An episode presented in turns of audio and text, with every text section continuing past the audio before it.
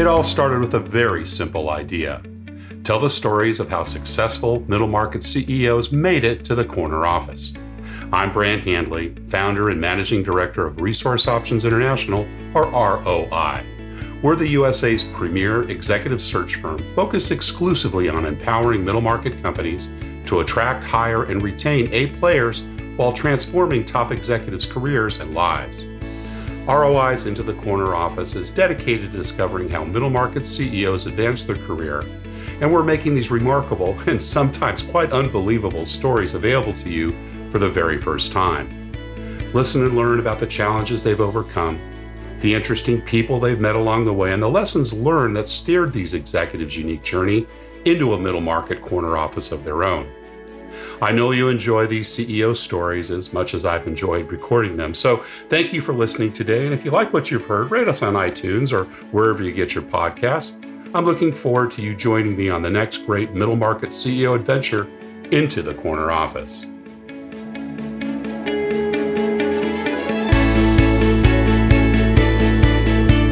Our guest today is CEO Scott Montgomery.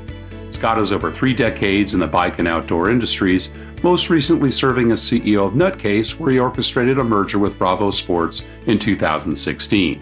He started his career working alongside his dad to build Cannondale, starting at the young age of 11 and coming on full time after completing college. Prior to that, Scott was with Scott Sports and also CEO of Club Ride Apparel. Scott Montgomery, welcome into the corner office. Thank you. You know, you've got a very exciting background. I've enjoyed reading about it, and I want to hear more about getting to going to work with your dad back at the age of 11. So maybe kind of let's start with that. Tell us a little bit about what your early years were like. Uh, your dad sounds like he was an entrepreneur as well.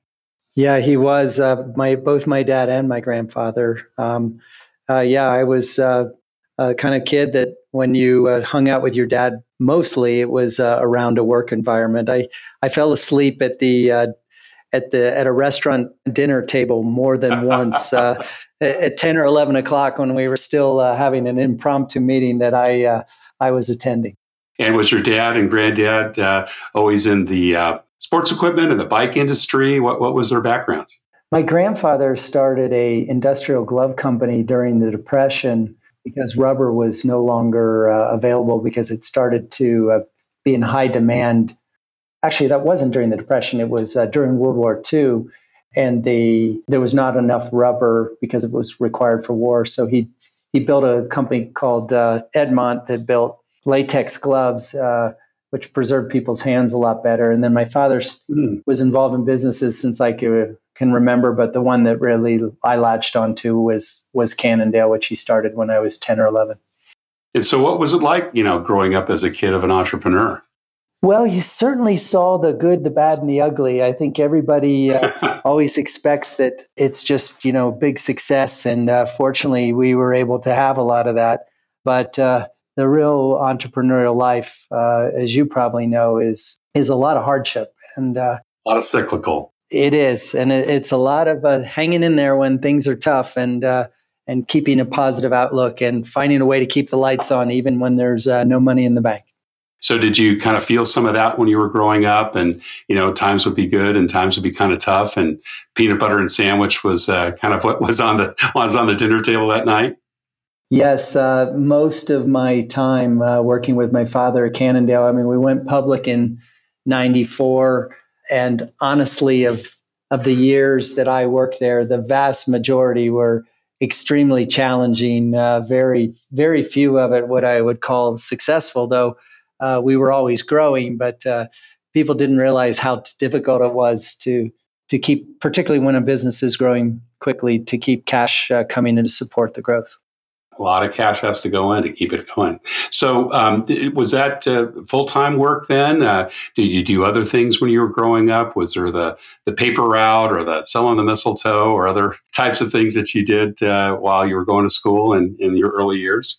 Well, my mother tells me that I uh, sold rocks at five. I, I don't know if I, I don't know if that's quite true or not, uh, but she tells me that, and I do remember starting a bike shop in an empty garage uh, with a, another friend at eight. I sold seeds to get uh, sports equipment so I could have a nice new basketball uh, around ten. So uh, nice. I don't remember anybody teaching me to do that stuff. It just seemed like I was a very middle class family in a small apartment. And uh, if you wanted things, the expectation is you had to figure out how to get them. What part of the country did you grow up in? Uh, Columbus, Ohio. And uh, was that all the way through your junior high and high school years? Mostly, uh, my mother uh, and stepfather later in life, we moved down to Texas for a few years uh, to finish up high school, but a um, little bit of time down there, but mostly in Ohio. Any other extracurriculars while you were, uh, you know, going to school? It sounds like sports was a part of it. Uh, were you competitive or did more of the uh, off-road racing and you know bike riding and so forth? What, what were the kind of things that you know kept you busy uh, outside of school? I would say mostly the normal things uh, you know sports for sure. I was very fortunate to enjoy that. I was probably not as good as uh, i thought i was but um, a little bit of student government. I, I did a few few things in high school uh, around keg parties and stuff that I'm not very proud of today. I, I would kill my son or daughter if they did that, but uh, yes, uh, right. fortunately, we uh, got through that unscathed and uh, have moved on. And uh, studies wise, uh, were you a good student? you excel in your classes? Anything in particular you liked in kind of those junior high, high school years? You know, not particularly. I was very fortunate. My grandfather, when I was in fifth grade, kind of financed uh, me going to a private school. Nice. And that gave me a huge advantage because uh, for two reasons. One, I, I got around a lot of really well to do, smart families, and that one of my friends' parents owned the Pittsburgh Pirates, and you were like, wow, what a, what a lucky guy you are. Um, yeah. So it exposed me to uh, uh, opportunities that I probably wouldn't have had in, in maid school, but I certainly was just an average student. I did like math, and uh, I definitely uh, enjoyed school, but I was never uh, I was never one of the kids that could could get great grades. Was Cannondale kind of a full time then job for you while you were going to school, or was that something that uh, wasn't as you weren't much involved with in high school? You know, uh, I did stay involved in it in high school, and I think that's where I um, continued to really enjoy that and, and got closer to it. In college, I did some other things. Uh, I ended up getting talked into uh, selling uh, dictionaries door to door by a friend of mine. And uh, any time that I'm feeling somewhat overwhelmed in a job, I just think back and say, well, I could be in Detroit, Michigan in 1984 on a $12 bicycle going door to door. And uh, let me tell you, when you wake up a highly underpaid, uh, non working husband who's probably had six beers and been on the couch all afternoon. You're just glad to get out of his way, much less uh, uh, not get oh. beaten up. So, uh, uh, oh my God. How many years did you do that? Uh, I did it a, sum- a, summer and a half, and wow. I, I will say that was great experience. Though you know, if you if you learn to support yourself, you'll never starve. What were some of the key lessons that uh, you picked up? And no, not just that job, some of the other part time work you did while in high school and college.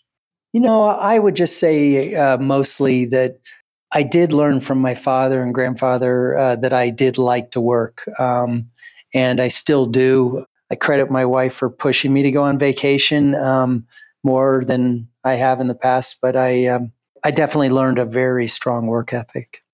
Yeah, it sounds like it. And uh, did you go to college right away out of high school? At, well, you were at a private high school, it sounds like, right? Yeah. Prior to going to college, and, and tell me about your college selection process and you know what you ended up studying. Well, I uh, ended up going to a school down in Florida called Rollins College, uh, which uh, again I was very fortunate. My grandfather uh, uh, was able to help me with. and um, I started out my freshman year really enjoying political science and a lot of history. Mm. but then I realized I, I remember after one break over Christmas, I came back and I met with a professor, and I was like, "There's no way I could have gotten, a, you know, a, a D minus on my exam." and which brought my grade down to a C. And he showed me the paper all marked in red, and it was a turning point. I said, "Well, I'm going to move towards business uh, because I'm good at that, and I can get good grades." And I frankly was kind of tired of getting beat up in the uh, some of the other classes that I found very interesting. So, what was your interest in political science? What how did that kind of come about? You know, just probably my mother uh, uh, was a history buff and a school teacher, so I think she just kind of being around that. But uh, I certainly was not. I did not excel at it at all. Well, it sounds like your parents had some, you know, pretty strong influence on you. What, what were some of the leadership lessons you got from mom and dad? Well, I was really lucky to uh, have my father running businesses and my grandfather from a very, you know, my grandfather was mostly retired by the time I remember, but just showing how to treat people. Mm. My grandfather had an exceptional ability to uh, have a common touch, and he was the least arrogant man I've ever met in my life, and uh, and that that uh, just showing you that way to treat people. And my father was excellent at that as well. My father made me at Cannondale the first year and a half do pretty much every entry level job in the company. and uh, that was fantastic because it built relationships and it also told you to not expect uh, to um, have things handed to you. You had to work hard for them.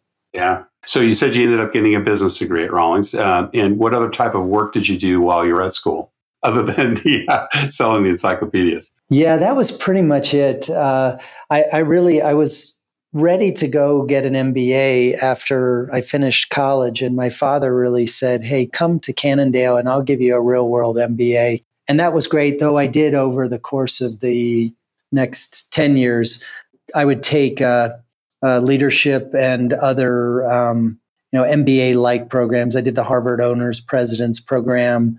I did something in uh, with Columbia. I did something with uh, the uh, American School of Management, I think in Paris on finance. So definitely along the way, uh, I supported that because I, I, do really believe those skills that you get uh, are needed. But um, he did well by me. He really did teach me the business from the ground up at Cannondale, which was a very fortunate opportunity.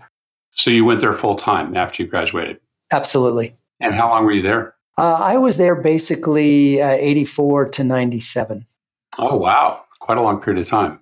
And so that's kind of when you went through the rotation and did all the entry level jobs, or had you been doing that during summers while you were, uh, you know, still in high school? A little bit in high school, uh, but mostly in, in, that period. And then I remember one night at about eight thirty, which was usually the time he and I would have conversations. You never wanted to ask for anything with him in the morning because you, wouldn't get any attention.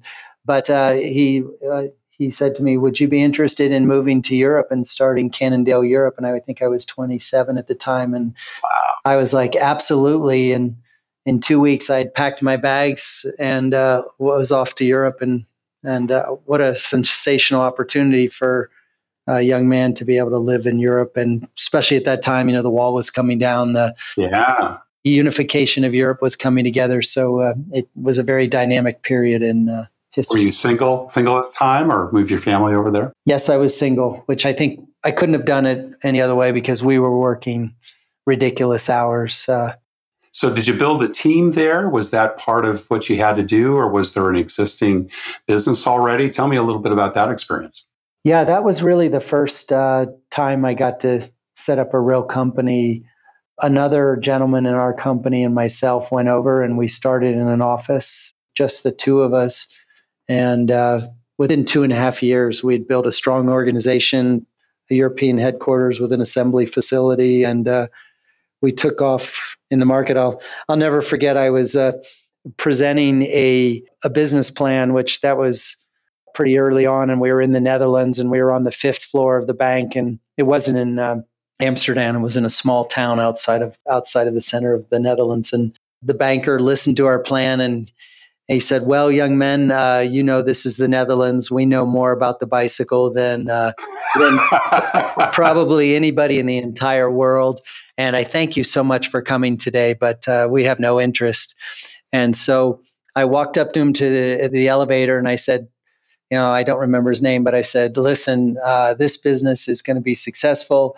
And uh, you really need to change your mind about this. We're going to be a great customer. And he kind of looked at me, you know, befuddled. And and by the time I moved to Japan, he could no longer approve our loans. Uh, they had to be approved by his boss's boss in Amsterdam. That's awesome. So you ended up doing business with them, though, in the end. Uh, yeah, we did end up going with them, but uh, and I think that's another part of definitely entrepreneurship. I'm sure you've learned as well that you can't accept no. You just you just have to uh, uh, when somebody says no that just means you've got more work to do that's right so how many years were you in europe Uh, actually, only three, uh, but it was going very quickly. And then my business partner that had come over with me, uh, he really felt like uh, he wanted to take over the operation. And I said, That's great, it's launched. And then I moved straight to Japan and set up the facility there, which, uh, which was great, a great uh, opportunity as well. And I did all over again. Two or three years over there as well? Exactly. So, looking at those two international assignments where you pretty much just started from scratch, I know you had a base business in the U.S., a good product, but you know you had to do the introduction, you had to, you know, establish the relationships as you shared. What what would you say were some of the biggest challenges from the people standpoint? You know, how did you kind of find good people and ensure that they were the folks that you know really were the right ones for Cannondale? Yeah, you know, I think in that way, that's where I've been the luckiest in life. I have just always seemed to be able to find uh, good people. And you know, I really define a business as at the thirty thousand foot level is really three things: uh, usually a great product, outstanding people, and capital. And if you have those three things, you ultimately will be successful. It just comes down to hard work.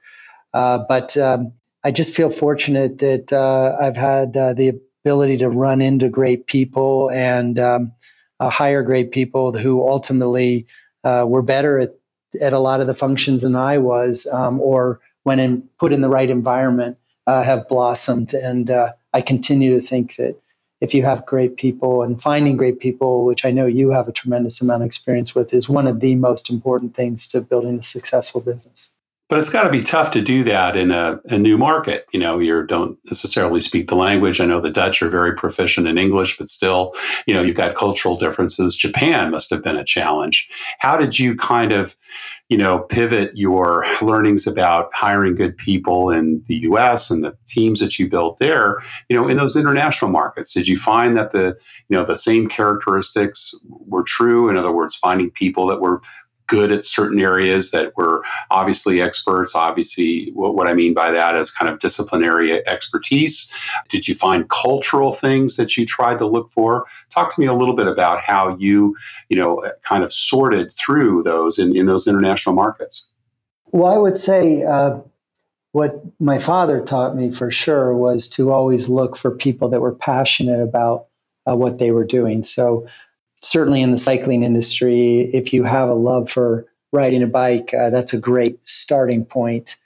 Um, and then really generally empowering people to let them soar. I think another area that's important, and my father also taught me, is really don't try to build jobs around boxes, but jo- build jobs around people. So even if you're in, say, marketing, but you are a good salesperson, well, don't hesitate to put design the job around the person's skill set. And if somebody is just, say, not very organized, and that is holding them back one facet of their job, uh, then don't rather than try to make them be good at that, to you know, put them back in the box, be more flexible to say, well, hey, the person over here in purchasing is better at that. So even though that is technically a marketing function, we're going to hand that piece of the, the, job to somebody else and that builds a interdependency and also a really nice uh, uh, keeps people good at doing what they're good at. And generally uh, if you're doing what you're good at you're going to feel good about it and do it well. And if you have something that you hate about your job if you can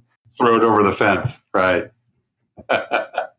Exactly. So I, I, think that's what i learned on that and and that serve has served me very well because especially in more mid-market companies like you uh, and I are, have talked about the this is uh, it's sometimes you can't find the person that's absolutely perfect but if they're if they're good at eight out of the ten functions then you should uh, not to discourage them because there's one or two things that they're not as good at uh, that's that's not a good way to keep a good person happy. So 97 i think is when you said you moved on from cannondale. Uh, was that a tough thing or was that a kind of a natural transition at the time with the company yeah, in hindsight, it was probably the biggest uh, mistake I ever made in my career.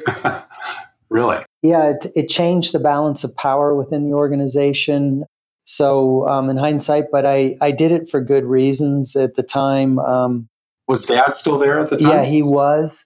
Um, but I had a, a young family and I had probably overworked uh, up to that time. And I, I had a sense that if I didn't establish a good relationship with my kids, I might uh, miss out on that. So I did it for personal reasons. And uh, I can say, which is, I think, at the end of the day, the most important thing. I've got uh, wonderful children who I love very much, but and have done are strong individuals. So that was uh, well worth it. But uh, it definitely hurt our uh, hurt our business, and that that is what it is.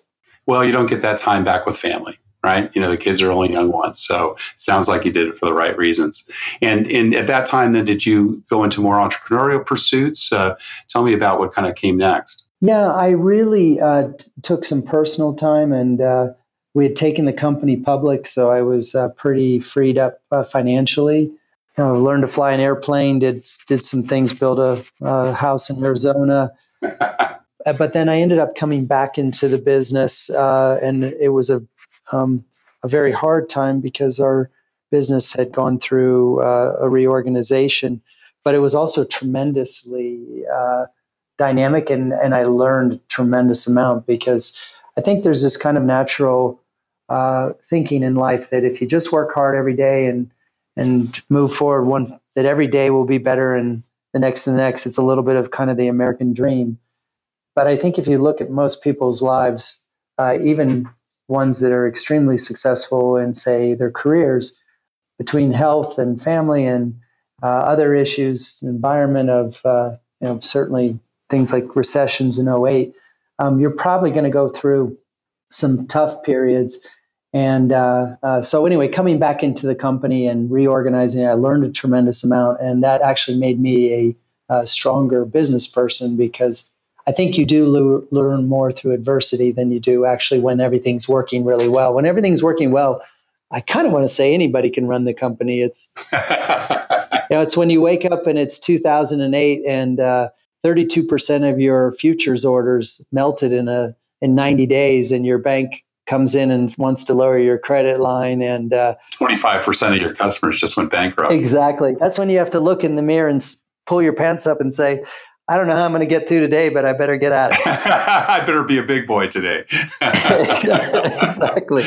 So, so I want to go back to something that's been a real common thread in these interviews, and it's so great to hear and refreshing to hear you say it, Scott. But you talked about passion, right? You know, and how important that is. Have you found that? You know, obviously Cannondale is so special, given that you got involved at such a young age, and Dad's been a big part of it, and of course, lots of friends, and I'm sure family members and so forth. But you know, leaving a family-owned company even after it goes public, um, and then moving on to something else, have you been able to continue to find that passion? How, how do you how, have you kept that alive? I guess is the question I'm asking as it relates to you, the pursuits that you followed since then.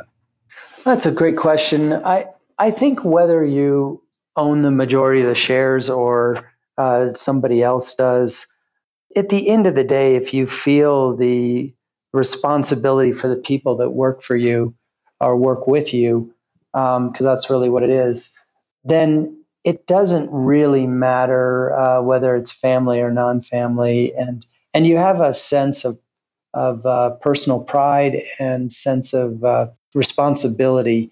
Um, so I've been fortunate to stay uh, mostly in the sports and outdoor arena, uh, which is a passion of mine. I'm a I'm a very active uh, person, but I think that hasn't been hard for me because generally, whether the company is different or not, I, I can fall in love with the products. And once you fall in love with the products, then uh, the and the people, which you do as well, then you don't want to let them down. You they're trusting you for guidance. You want to make sure that you do the very best you can do for them. That's great. Good to hear. Other than passion, is there anything else that you think is kind of a, a common denominator in your career and the success that you've had? I would always say to any young person or younger person that, of course, follow um, your passions uh, as early in life as you can. I would mm. I would never take a, a job out of college that had X more uh, remuneration over something that you were really loved. Uh, I think that uh, if you if you do what you love, you will probably excel at it over time, and that will show and reflect in the people uh, that you work with. So um, I did have one, and the rewards will come. right? Yeah. Yeah, I, I did have one time where I stepped out. I was I had an interest in education for my mother, and I I tried to build a charter school, and uh, I can honestly say I did a not a very good job of it, and I I didn't put much time and money, fortunately, into it. But I think it you have to love what you're you're doing, and and then you will love the people generally around it, and it'll attract the same kinds of people with the same kinds of interests. So I right. I definitely would say that I think that that that that is important uh, to try to ex- pick things that you really believe in because as your life goes on, I mean, you're going to spend 8, 10, 12 hours a day probably, right. which is a significant portion of your time you're awake. So if you're doing something you love and, and are excited about, then you'll probably uh, be a lot better at it than if it's uh, just trying to make that extra ring on the ladder or, or that extra uh, compensation number. Well, you know, that old adage, uh, find something you love and you never work a day in your life, right? Yeah, that's great. That's a great line. Your first CEO position now um, was that at Scott Sports or was it Club Ride Apparel? It was really Club Ride. Yeah. It, assuming you take out the uh, the Cannondale Europe and Japan, though, I did have a parent company to lean on, and that was uh, sure. extremely important. But Club Ride was the first time when I really had to manage all aspects and um, that so that was a uh, a really great experience and it was the first time that I didn't have somebody to lean on at all so that that was yeah now were you were you placed did you come up through the ranks there no I believe you came in as CEO correct yeah but it was really uh, CEO could small. be yeah it was a really small company there were basically yeah. there were basically the founder and myself so uh, you right. know we unpacked the boxes and uh, you know, and clean the toilets for sure. Did whatever it takes, right? Yeah, but yeah. Well, I think we built it into a reasonably sized company uh, before I moved on, and and that uh, was a great experience for me uh, to have that opportunity, especially to go out and do the banking 100% on my shoulders and the uh, uh, raise the private equity. Uh, you know, raising private equity is a an element that pretty much every entrepreneur and CEO has to deal with and that that oftentimes can be a, a, it's probably i mean people's always your biggest uh, challenge but uh, it's certainly second if if your business is growing. And did you leave there at an event? Was it a private equity investment led you to move on at that stage to um, well, i guess it was nutcase was next right? Yeah N- nutcase was next. I mean i think it's fair to say that uh, i'm humble from the things i've done well and also i haven't had a uh, perfect track record. The uh, we brought in private equity money, which allowed us to grow the business to the next level. But the private equity, it, we had a couple of things happen, particularly with the U.S. dollar got considerably stronger, and our exports did not meet mm-hmm. some of our expectations, um, and so we missed some numbers, and uh, that ultimately led to me leaving the company. But that's part of being a CEO. You know, you're yeah you're going to be the person when when you make the commitment to to uh, another person and you bring in money if you do a good job you should expect to stay. But if you uh, and, and i think we were still doing a good job but we were not hitting the expectations that i had originally set. And uh, you know you're going to live by the sword and die by the sword. And uh, yeah. Uh, but that was uh, still a good um, in some ways still a good experience because it uh, it it enabled me to really have the the responsibility and see the positives and minuses of that. Well, you talked earlier about some of the best lessons we can learn is going through diversity, right? You know, the 2008 to 2010 period was a tough one for me. I was involved with a business that uh, eventually had to fold. We didn't go bankrupt. We met our creditors, but who would have first? Who would have thought? You know, 2007 seven was a was a banner year, and we're well on our way in eight, and then you know you hit the brick wall. So, tell me a little bit about some of the lessons that you took away from that experience. You know, what if you look back and said, "Gosh, you know, yeah, it was great. We did a lot." of good stuff. But, you know, what I took to my next job was fill in the blank. Well, certainly uh, paying attention to cash flow uh, is so, so important. Yeah, any business. yeah, because it can really, uh, you know, you can you can be profitable and still uh, not be successful if if you get on the wrong side. So certainly paying attention to that element and um, and then I think an, another side that I would really say uh, is having a good lawyer is always. I, I think every uh, every CEO needs a strong attorney uh, next to them as well because the details of operating agreements, uh, the details of um, covenants, uh, the details of uh, the financial terms and conditions, and they're getting in this litigious world that we live in as they get more and more uh, as those operating agreements move to 30 40 50 100 pages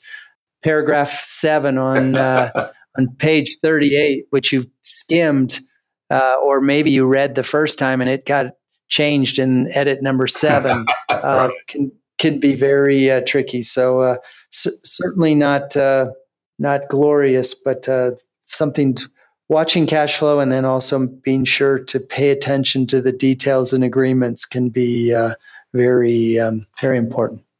So tell me about Nutcase and was it a merger with Bravo Sports? It looks like it, right? Yeah, that was a really uh, fun uh, year and a half. Um, the business was uh, a little upside down, and uh, we were able to really get it uh, going very quickly uh, back into a healthy position. We had to do some tough things like uh, make some big expense cuts, and uh, and then but we made those cuts. We we took them. We reacted quickly and made the changes and uh, added new products, and everybody worked extra hard, and we got the company really turned around in in six months and profitable, and then. Uh, we ran into the folks at Bravo Sports, and they were interested in growing and adding more cycling activities, and so they acquired the company. Yeah, awesome. And then, uh, did you move on shortly after that, or stay on for a retained period?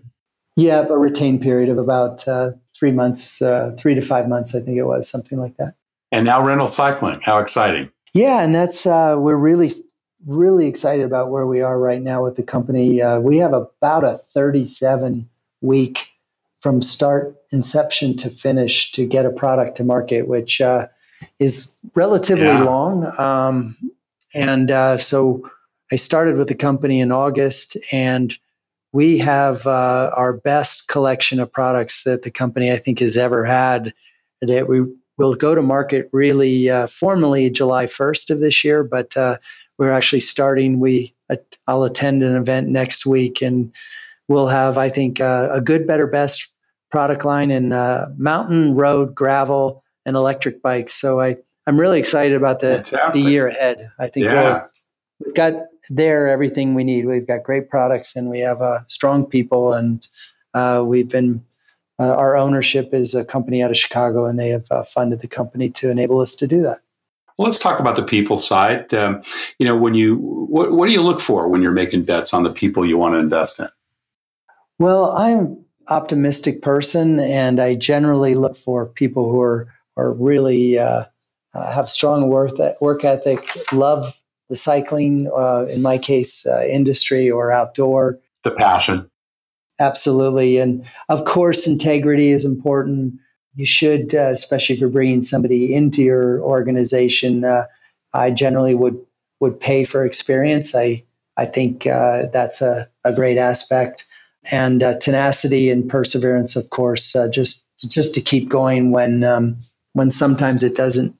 I can't tell you the number of times in my career where I've gone to bed at night with not really knowing the solution, and somehow by the morning of the next day, you found uh, you yeah. found the path. But back to your pe- key people, and I know that's uh, uh, something you do uh, a lot of. Uh, getting the right people in the right positions is absolutely imperative for a, a company to succeed. How many employees now at uh, Reynolds Cycling, if you don't mind telling us? Yeah, we're at about, I believe, 120 uh, on, on, a worldwide great. basis.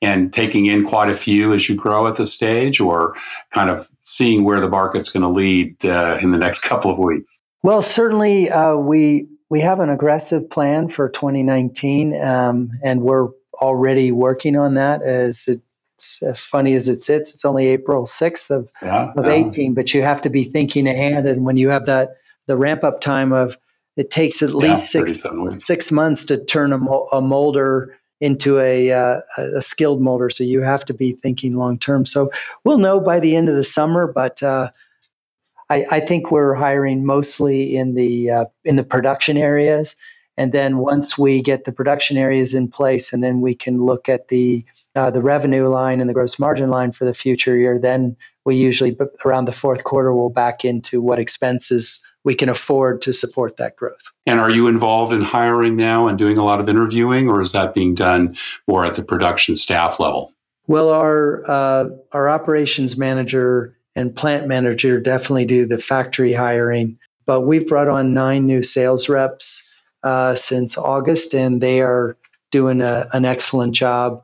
So we certainly have expanded our our sales force, and uh, now that the product line is in, I think, really good shape, uh, I definitely will go into sales mode uh, over the next three months to ensure ensure we hit the numbers because uh, I find and I think it always comes back to each CEO has to also determine what you're really good at, much as we talk about those boxes, and then uh, uh, uh, make sure that you're doing what you're good at, and then support yourself. Fortunately, we have a strong leadership team of of seven leaders in the company that really uh, share those responsibilities. a very strong CFO, and with that team we can divide and conquer. But uh, definitely, I'll be going in, back into dictionary door to door mode here.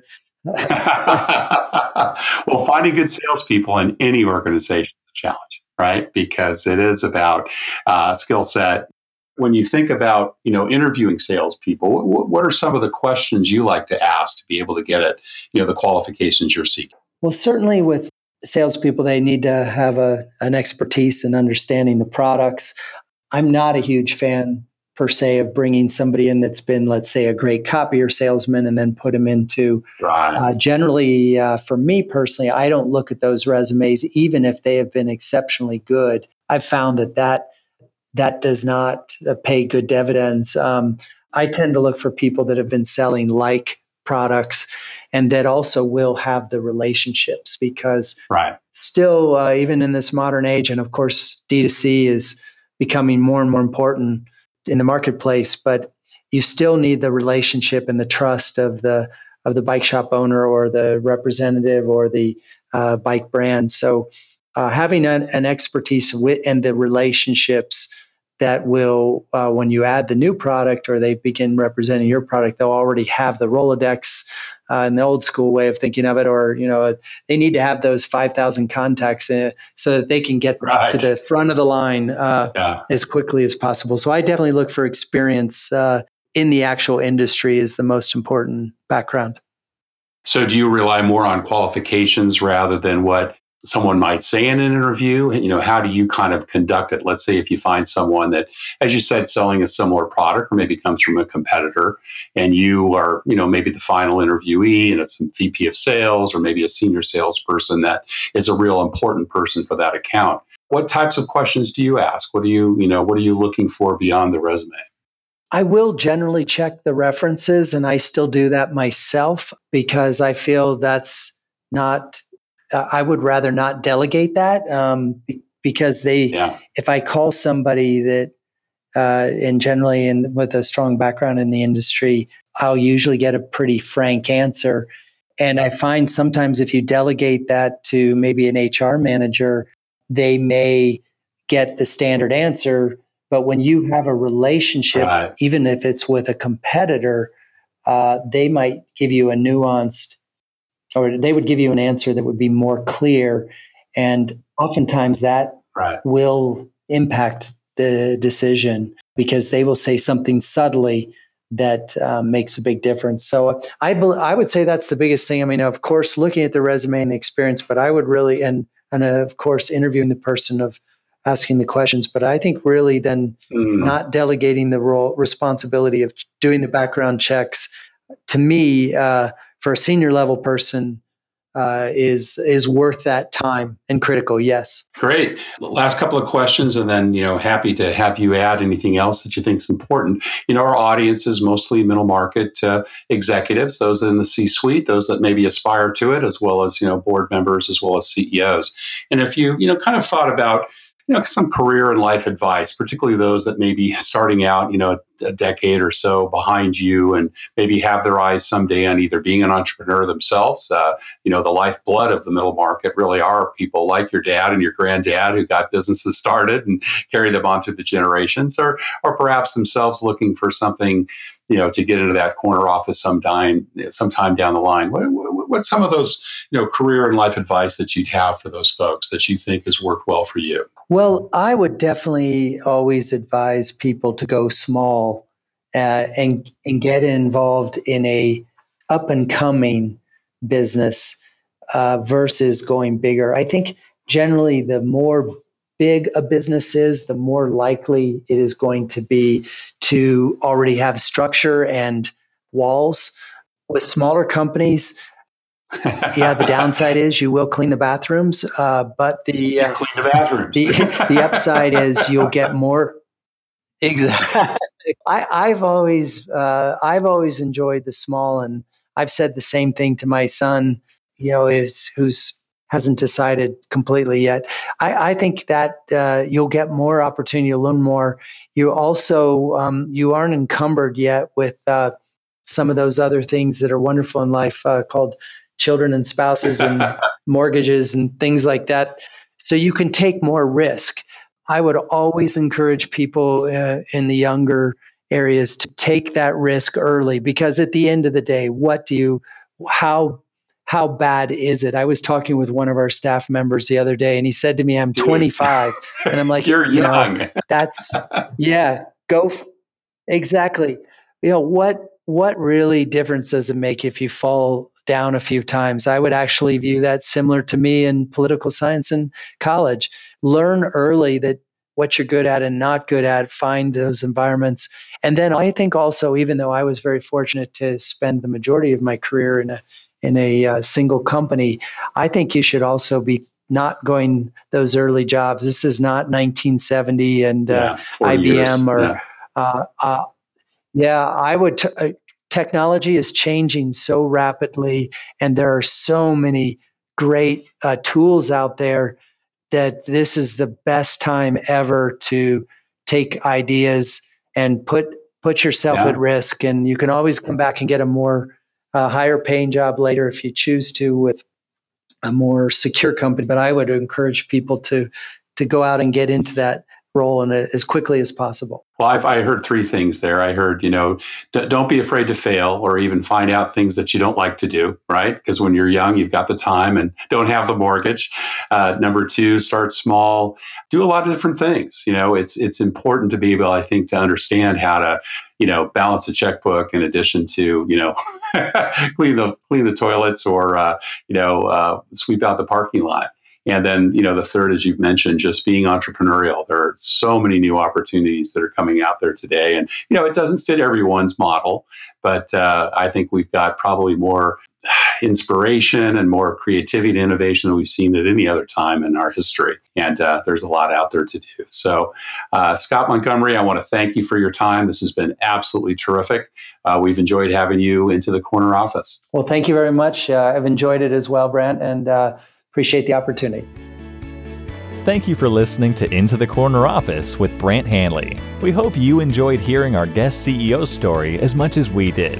If you want to hear more CEOs reveal their journey into the corner office, please subscribe via iTunes and tell your friends and colleagues. For more information about Brant, Resource Options International, and the mighty middle market, visit www.go4roi.com. We look forward to having you join us for our next episode.